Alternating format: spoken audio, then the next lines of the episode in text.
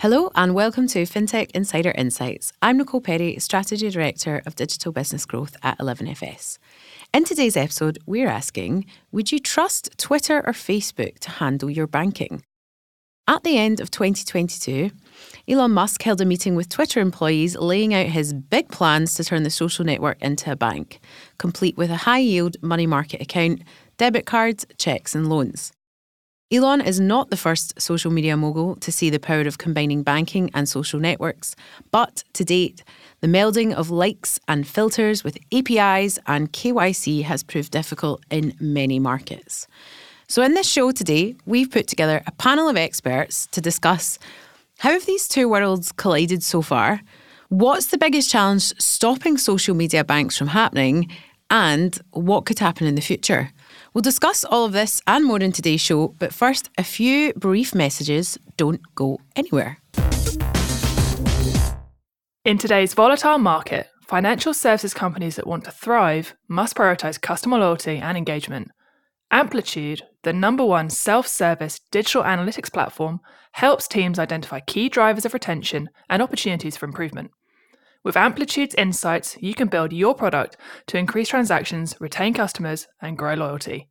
To succeed in today's market, visit amplitude.com. Hello and welcome LFG people to FinTech Insider, Blockchain Insider, 11FS Spotlight, 11FS Explores, Open Mic Night, After Dark. Through our podcasts, videos, newsletters, and live events, we have a direct line to a truly global fintech community. So if you're looking to sponsor and collaborate on content that connects with everybody from fintech beginners to the biggest VCs, then chat to our team at sponsors at 11fs.com or visit 11fs.com to find out more. Long live the community.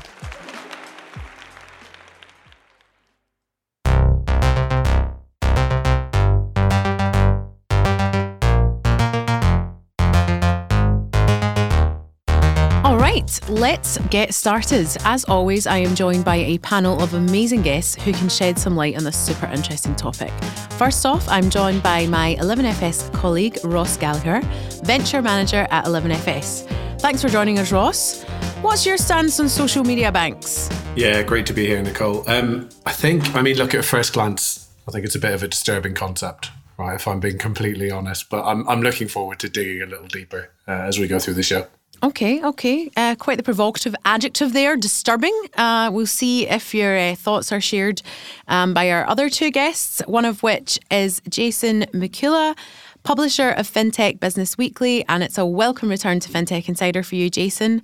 Thank you for being here. And could you give our listeners a bit about you and FinTech Business Weekly? Yeah, thank you so much for having me back. Uh, I mean, if your listeners don't recall, I've been in the banking and consumer credit space for 10, 12 years. in FinTech Business Weekly, we aim to go beyond the headlines to analyze the latest trends in tech, regulation, and business models that are driving the evolving financial services landscape. Great. Thank you, Jason. Super interesting stuff. And last but by no means least, we have Nick Milanovic, editor of This Week in FinTech. Great to have you back, Nick. And can you remind our audience uh, a little bit about This Week in FinTech? Yeah, definitely. We're a uh, FinTech community with uh, 50,000 members around the world in different FinTech ecosystems um, and an uh, associated early stage uh, FinTech seed fund. Thanks for having me on the show, Nicole.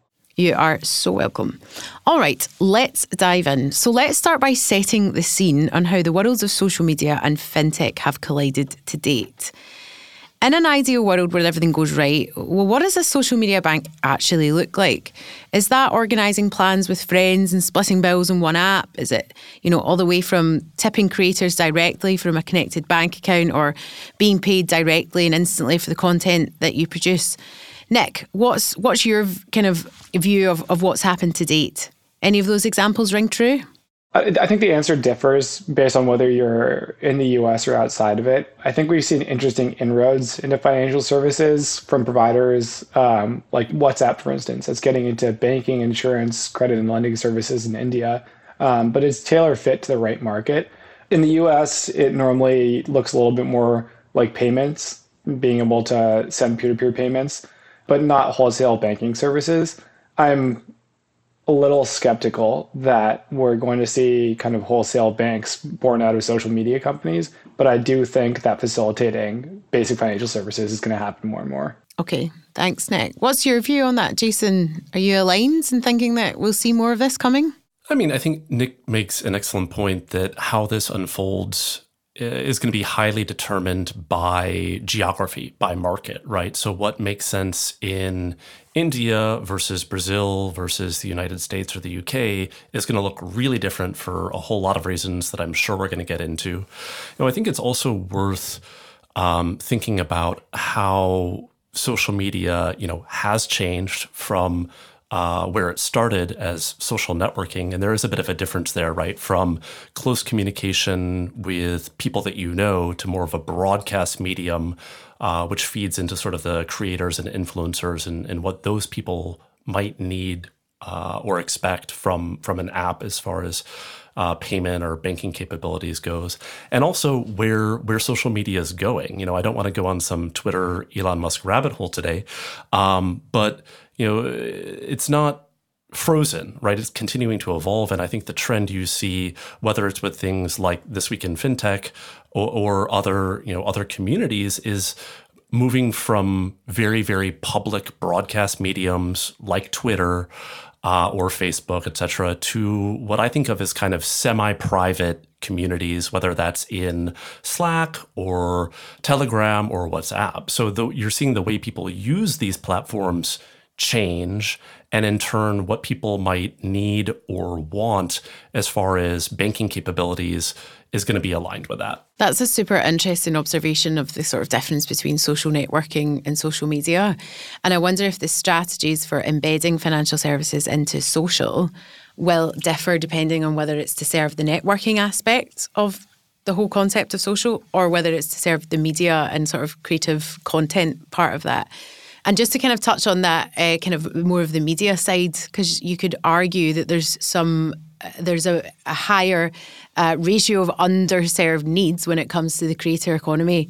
And Ross, I'd love to know your thoughts about, you know, how big a market opportunity is uh, the creator economy if, if a company were to get it right. Yeah, and, and and creators, I think, are such an obvious segment, right? Uh, simply because they rely on social media platforms to distribute their content. I think there was a uh, a survey that they did um, a couple of years ago uh, on the I think the 50th anniversary of the the first moon landing, where they compared different types of jobs, future careers, and they asked school children, and they said, you know would you like to be an astronaut? Would you like to be an accountant? Would you like to be a creator?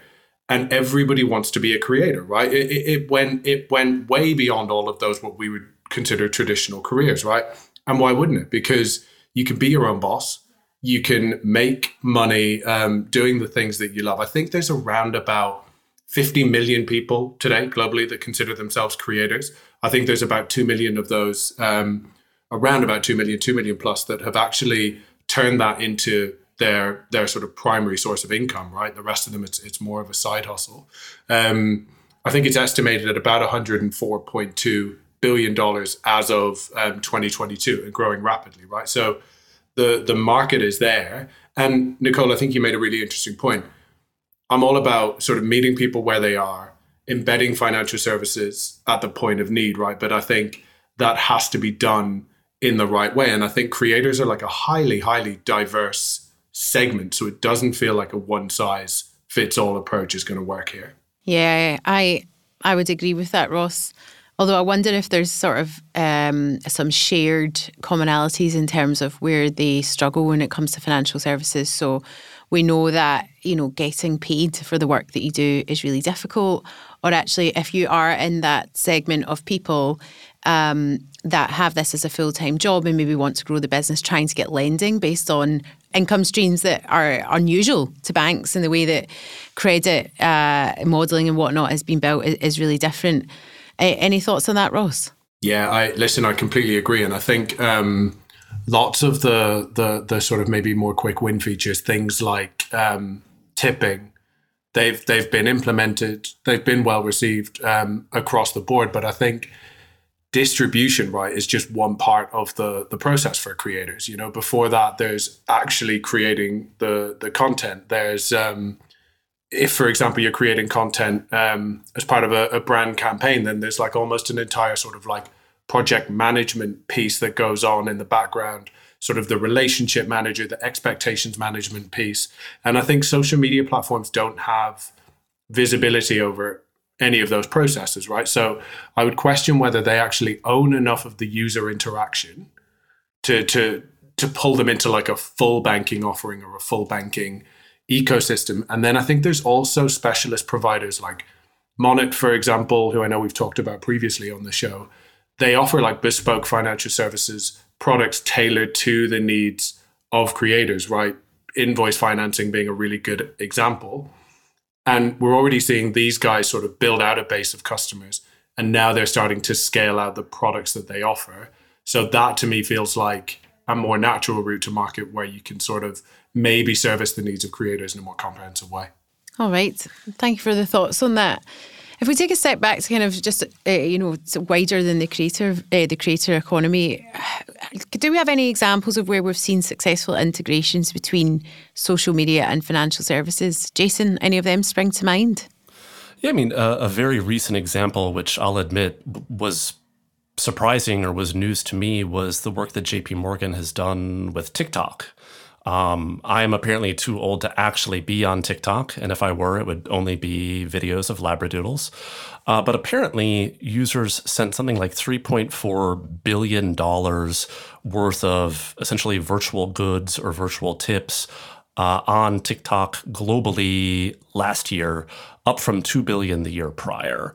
And you know, you have to imagine that the individual creators who are receiving those funds you know, presumably I can't go to like Starbucks or the grocery store and pay with the balance I have in my TikTok wallet, although you certainly could build that capability. What I understand Chase to be doing or JP Morgan to be doing uh, for TikTok in some markets is provide that like local market cash out capability, right? So I mean, there are you know there are examples in the true sort of social media realm, uh, and something closer to home for for me, uh, and I think for Nick as well, is Substack, right? I mean, Substack through partnership with Stripe makes it extremely simple to accept credit card payments for subscriptions, uh, and then move that money into your local, you know, business bank account, personal bank account. So I mean, there certainly is a lot of activity happening here.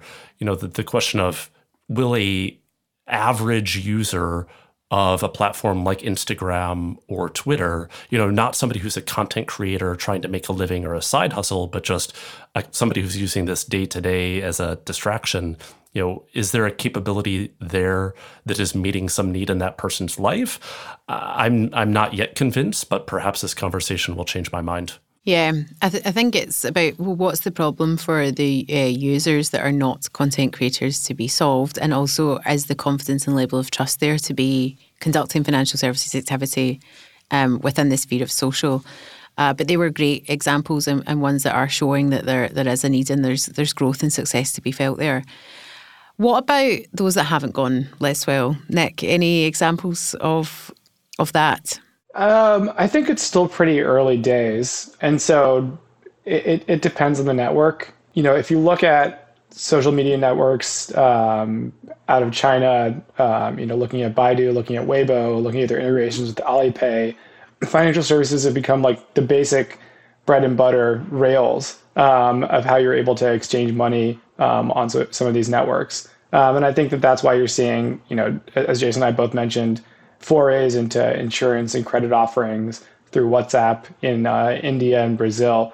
But these are all kind of very early product archetypes. And I'm not going to be surprised if in the next decade we see other services like TikTok embedding creator CFO tools so that you can manage all of your payments in one place. We're starting to see YouTube uh, providing more accounting based on the, the user type for creators. So some of these products will catch on. Some of them won't, and they'll be wound down slowly. But I, I don't imagine with the size and scale of these social media networks that we're really going to see crash and burn. It's not going to be kind of a move fast and break things entry into financial services. And the reason for that is because these companies are so large that they have, you know, basically a foot in the door with regulators at all times. Um, they're constantly under scrutiny, whether it's antitrust or communications or data usage. And I don't see them making forays into financial services that are haphazard. So maybe the product doesn't catch on, but in all likelihood, it's going to be extremely buttoned up, whatever these products are that are launched, and it's going to be done in tandem with regulators. Very, very true.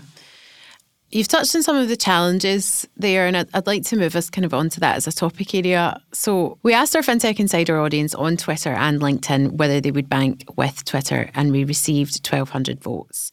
We had yes, saying it was just 17%, saying that they would bank with Twitter, and no, uh, 83% of people, uh, yeah, they wouldn't, they wouldn't bank with Twitter at all. Um, Jason, I know you didn't want to go down the rabbit hole of Twitter, but it's somewhat impossible to avoid.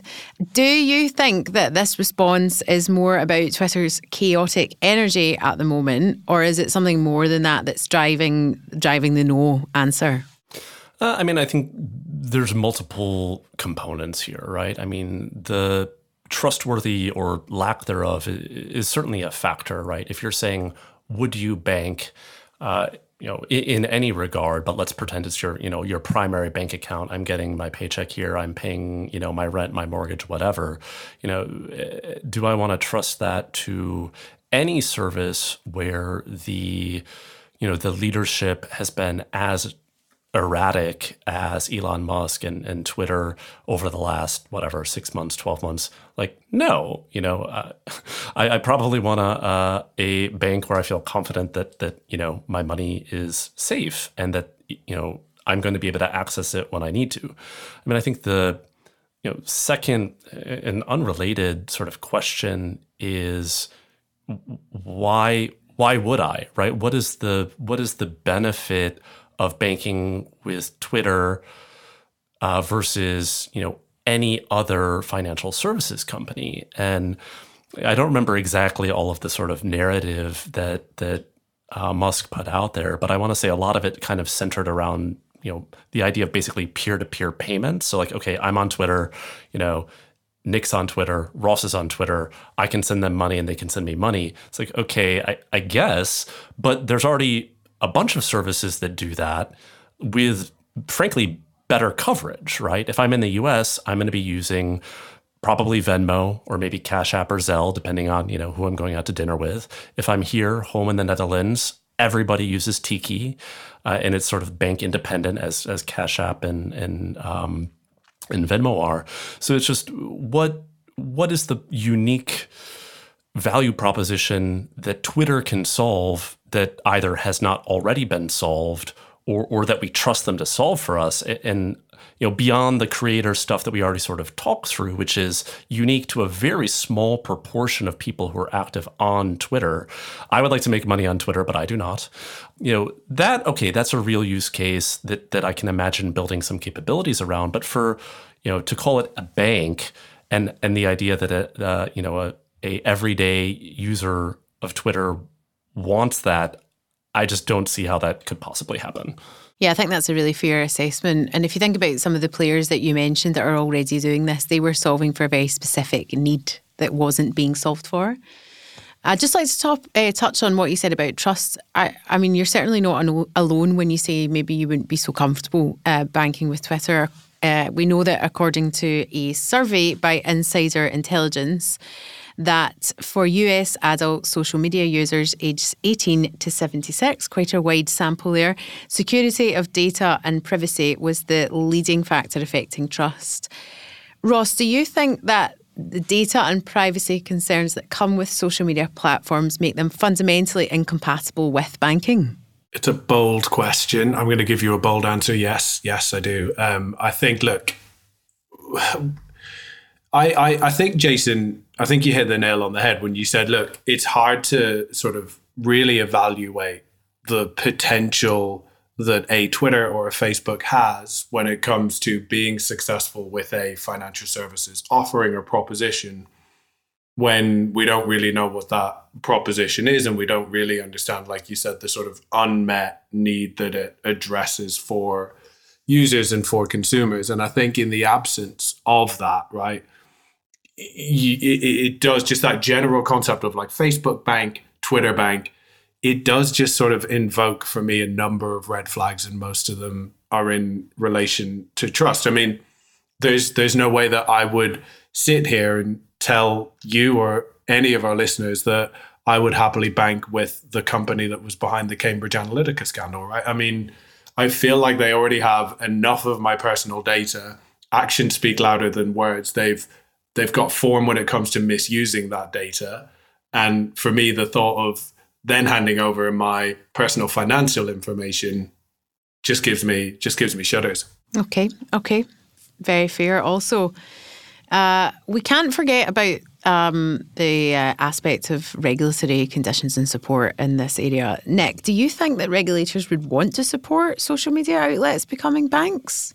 Well, first of all, I'll say I think Jason and uh, Ross are both about to have their Twitter account suspended. So, Elon, if you're listening to this, I love the Twitter PA idea. I, th- I think everything you do is great. Please keep me on Twitter. um, um, I, you know, so the question about like regulatory perspectives on on social media banking is really interesting, and I think it highlights um, something kind of broader about this topic, which is that maybe we're not phrasing the question in exactly the right way. Um, you know, will social media companies become banks? It feels a little bit like asking, you know, how many horses should we put inside of a car chassis. You know, cars were a revolution because they moved beyond the existing mode of transportation, but it was a completely different product archetype. Um, and so when we talk about financial services offered through social media companies, I think saying is this social media company going to become a bank takes this analog kind of outdated web 2.0 archetype and tries to cross apply it to offering financial services. And so it's not really social media companies becoming banks, it's social media companies becoming providers of financial services in a way that's moving beyond the need for banks in that specific instance. Um, and I think when you're a regulator, you, kind of have like this very backward looking perspective. Um, you know what products have existed and how you regulated them based on their failures before. They say regulations written in blood. Banks have failed in certain ways, and so you developed a regulatory regime uh, to create safety and soundness within banking. That may not necessarily apply to how products are offered through financial services. So I know, you know, I've talked a little bit about how the answer depends here on how you slice it, and I've talked a little bit about geographies. What I love that Jason and Ross are alluding to is slicing this by user types. So if you, you know, to Jason's point, if you poll the average Twitter user about whether they would bank with Twitter, they'll probably say no. But what Ross has brought up is, you know, there is a small but a vibrant creator economy ecosystem. Uh, there's 2.6 billion YouTube accounts. It's about 30% of the world has a YouTube account. Um, there's, you know, about 3 million people active on Twitch at any one time. Um, and a lot of these people are exchanging payments, whether it's people collecting payments for ads, whether it's people directly collecting micropayments for subscription services. And so you know, you have this small user type that is lucrative, um, even though it's very power law distributed. And those people probably want financial statements from the platforms that they're using to develop creator services. Um, they probably want that to plug into QuickBooks or whatever accounting platform they're using. And a lot of times, with the most successful people who, as Ross said, are making a living off of this, um, they probably want to be able to um, pay directly the editors and the managers and the administrators that are all on their team as they're creating content um, and do this through the social media platform like TikTok that they're posting on, rather than having to reconcile everything into a bank account and then move out of that bank account into an accounting platform and then have the payments be delayed as they're going to their manager and their editor and their photographer and everything. And so for this like small subset, which is you know a lucrative part of the economy, they probably would say yes we want to access financial services directly in the platforms that are collecting payments from our you know consumers on our behalf. And so going back to your question on regulators to a regulator you know they might be thinking all right well what's a bright line here? Does that mean that tiktok's becoming a bank? No but it's becoming a bigger provider of financial services. And so you have to evaluate based on the construct that tiktok's using whether you regulate that like a bank whether um, you know, you pass it off to a partner bank the way that many do with renting charters, or whether this is kind of a new third model. Sorry, long answer, but no, such such strong points. And I was just thinking, you know, what you'd said about there'll be certain financial services activities that may be embedded. They're not necessarily going to become a banking institution. And I was thinking about how that might actually impact their strategies about what they choose to launch, who they choose to serve, and, and what the, the business model is surrounding that. So yeah, you touched on that with kind of the partner banking model versus trying to build it build it all from scratch. Uh, so on the, on the topic of build, uh, Jason, from an engineering perspective, do you think that social media um, kind of leadership teams are informed about you know what it would take to really build a supporting back end and infrastructure of some of the things that, examples that we've been talking about, or do you think that shapes of teams would have to change to accommodate that? Uh, I mean, caveat that this will have to be like a highly speculative answer, as I haven't worked with any uh, big social media companies or teams that are trying to build financial services capabilities. I mean, uh, I will say from you know my time working you know in both marketing and product management at financial services companies, you know, including at a bank, um, I will say that the culture, including around engineering processes and sort of risk management, risk control, risk tolerance, is very different than in other businesses. Um, I mean, if you you know push some change to production and you know mess something up, whether that's having uh, you know a customer facing marketing statement that that has not you know not been validated is not appropriate, or you know potentially more catastrophically doing something like double debiting or double crediting ACH files, which unfortunately I've worked at companies where that's happened. You know, you have a real what you have a real customer problem, you know, because potentially you've caused that person serious, you know, financial harm that you hopefully need to make good on, and you may have a very serious regulatory problem. So again, caveat, I'm not myself an engineer, haven't worked with anyone at social media companies, but I would imagine based on my experience that the culture and approach to the software development life cycle at somewhere boring like a bank looks probably quite a bit different than the software development life cycle at really anywhere else to be honest but definitely a social media company. Yeah i totally agree. And i was just thinking about how if if uh, you know say twitter did launch into financial services the sort of lack of fluidity that that gives uh, the CEO or the the uh, you know leaders in the organisation to change the shape of the resource pool. So we saw Elon, you know, trimming all of his engineering and his software development team. And if you did have financial services, that just becomes not an option. So actually, there's a bit more rigidity in what you do and how you do it but yeah, thank you for that insight. Okay, so before we move on to talking a little bit about uh, what we might see coming down the line in the future, we're going to take a quick pause here and we'll be back very shortly. Here at 11FS, we believe in explaining FS without the BS.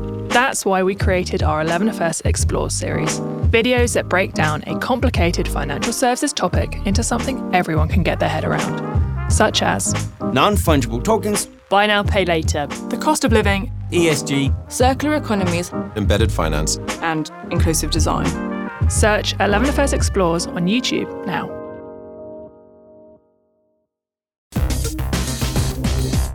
So we've talked a little bit already about the future of the integration between social media and financial services. And we've talked about some of the use cases and some of the customer segments and some of the strategies that might emerge. What I'd like to talk a little bit more about in the future is kind of what happens in the back end of, of this intersection between social media and financial services. And Ross, I'd love to get your thoughts on this. Do you think that social media platforms may actually become their own payments processors? Yeah, we heard a lot about this, didn't we? When um, OnlyFans, the adult subscription service, was uh, banning pornography, right, due to pressure from its its payments partners, um, and there was a there was a huge backlash from creators on the platform who who threatened to sort of boycott it, and it was uh, it was quite a damaging uh, quite a damaging period for for OnlyFans. They had to they had to row back. And, and and there was the question at the time, look, why doesn't OnlyFans just just build its own payment system? The reality is um, that it's it's just not that simple, right? You know, whoever is um, providing that sort of um, merchant account and those payments processing services on the back end, you know, they're it's regulated activity. They're they're obligated to you know rigorously assess and evaluate the people, the merchants that they're bringing onto their platform, and make sure that they're sort of managing and understanding any sort of potential risk associated with that merchant, with that merchant's activities. And of course, with pornography, gambling, all of these types of activities, you're into a bit of a a shadowy area, right? And you, you know, you will get certain payments processors, for example, who don't touch that sort of stuff. We've seen, you know, when we've sort of raised the curtain and seen behind what was actually going on with Wirecard, actually, a lot of their legitimate sort of transactions were, were sort of playing in that space. So there is genuine rep risk. But yeah, it, it, it's really not as as straightforward as just bringing bringing payments processing in house and away you go. And to avoid that kind of change, I suppose, from one type of organisation to another. Do you think, Nick, in the future we'll see new social media companies launching with payments and aspects of banking, aspects of financial services actually built in from the beginning? I, I think so. Um, You know, everybody's caveated it here, but I'm not an expert on social media either. Um, but I do think we are going through a phase transition in social media right now. The first generation of social media was very winner take all. We saw large monolithic platforms like Facebook and uh, Instagram and, and Twitter, you know, become one size fits all for every different user type. And now I think we're seeing a couple trends within social media. One is this move towards authenticity, um, where a lot of TikTok and BeReal is about being unvarnished um, with younger generations rather than very curated. Um, and the other is I think we're seeing people break out into different social media networks that are more tailor fit for their user type. Um, there's people to whom BeReal appeals that you know um, isn't going to it's not going to appeal to the Instagram set. Um, you know, obviously there's people who are kind of breaking into different content filters uh, uh as well based on the type of content that they want to share. And so if that persists, I think we will probably see more and more social media companies starting up and gaining a foothold in a much more fragmented social media landscape than the uh, very concentrated winner take all one that we have today um, based on people's needs and their user types. And when those platforms come about, um, I'm sure that we'll have super users who monetize the content that they're putting out there. Um, and they'll want to have payments tools uh, integrated naturally into there um, for pay in, payout, for micropayments, for sponsorship, for tipping, for ad payments to pay their teams. So I wouldn't be surprised to see this be a kind of more native feature in the future. Yeah, I completely agree with you, particularly on the point around kind of um, more concentrated groups using sort of very specific types of eh, or very specific networks of social media. And actually, to kind of flip this conversation on its head, I wonder if, if in the future we'll see banks using social media as a distribution network um, or so- social networks rather. And by that, I don't just mean using it for ads or um, you know marketing or whatever uh, as an acquisition tool. Do you think, Jason, that we could see potentially banks developing specific products for specific customer segments that use specific networks. So I'm thinking maybe you know parenting networks or some of the cohorts in Reddit. Do you think we would ever see any uh, collaboration between larger financial institutions, more heritage financial institutions, actually using those networks to to get to get closer to customers? I mean, I'm skeptical that you would see that from any major large establishment bank.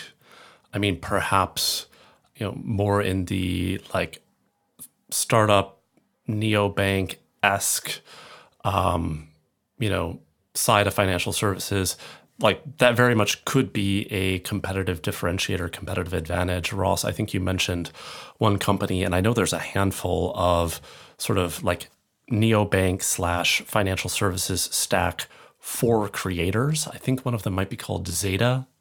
Um, there's a handful of them that that aim to tackle some of these pain points that are unique, including I think Ross mentioned like basically invoice advance or invoice factoring, um, like the accounting piece. And, you, I think you also have to remember, you know, somebody who is using TikTok is probably also making money off multiple other platforms, right? They're probably cross posting those TikToks onto Instagram Reels. Uh, maybe they're also doing something on YouTube you know, maybe they have money coming directly in the form of, you know, tips. Maybe they're also getting paid out from a creator fund, which both TikTok and uh, Meta, Instagram have. Maybe they're also doing direct um, deals with sponsor, right? So if I'm dealing with whatever, like L'Oreal or whatever sort of fashion brand, they may be, be paying me directly to mention or talk about their product, right? So as a creator, you know, you you likely have multiple revenue streams and are interacting with multiple platforms. So I think thinking through like the creator lens, whether that is, you know, establishment banks trying to work with that segment or startups, these are the areas where pain points start to bubble up around payment flows, um, you know, accounting, reconciliation, all the boring stuff that people in, you know, running small businesses or, you know, solopreneurs do not want to deal with because that's taking away time from what actually makes money. Um, and, you know, to a point from like earlier in our conversation, you know, the, these people then look very non-traditional when it comes to underwriting things like credit. You know, uh, I mean, I somewhat had that experience, you know, applying for a mortgage here, where it's like, oh, like you're self-employed, like please go away, um, and you know, just because you're earning on TikTok, Meta, YouTube, like you're not going to have a W two.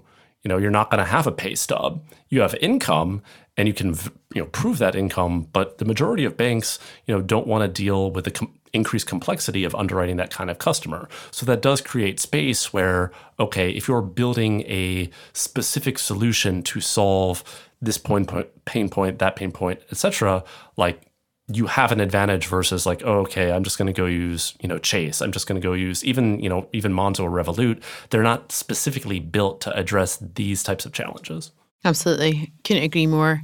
Um, and I know in the US we've got a number of uh, kind of fintechs, neobanks that are trying to directly address sort of influencers as a segment. Um, and it'll be it'll be interesting to see what success they've got and whether the market actually you know there's enough market uh, space enough people requiring that to actually sustain that growth. Um, but yeah, super interesting. All right, last point on this one.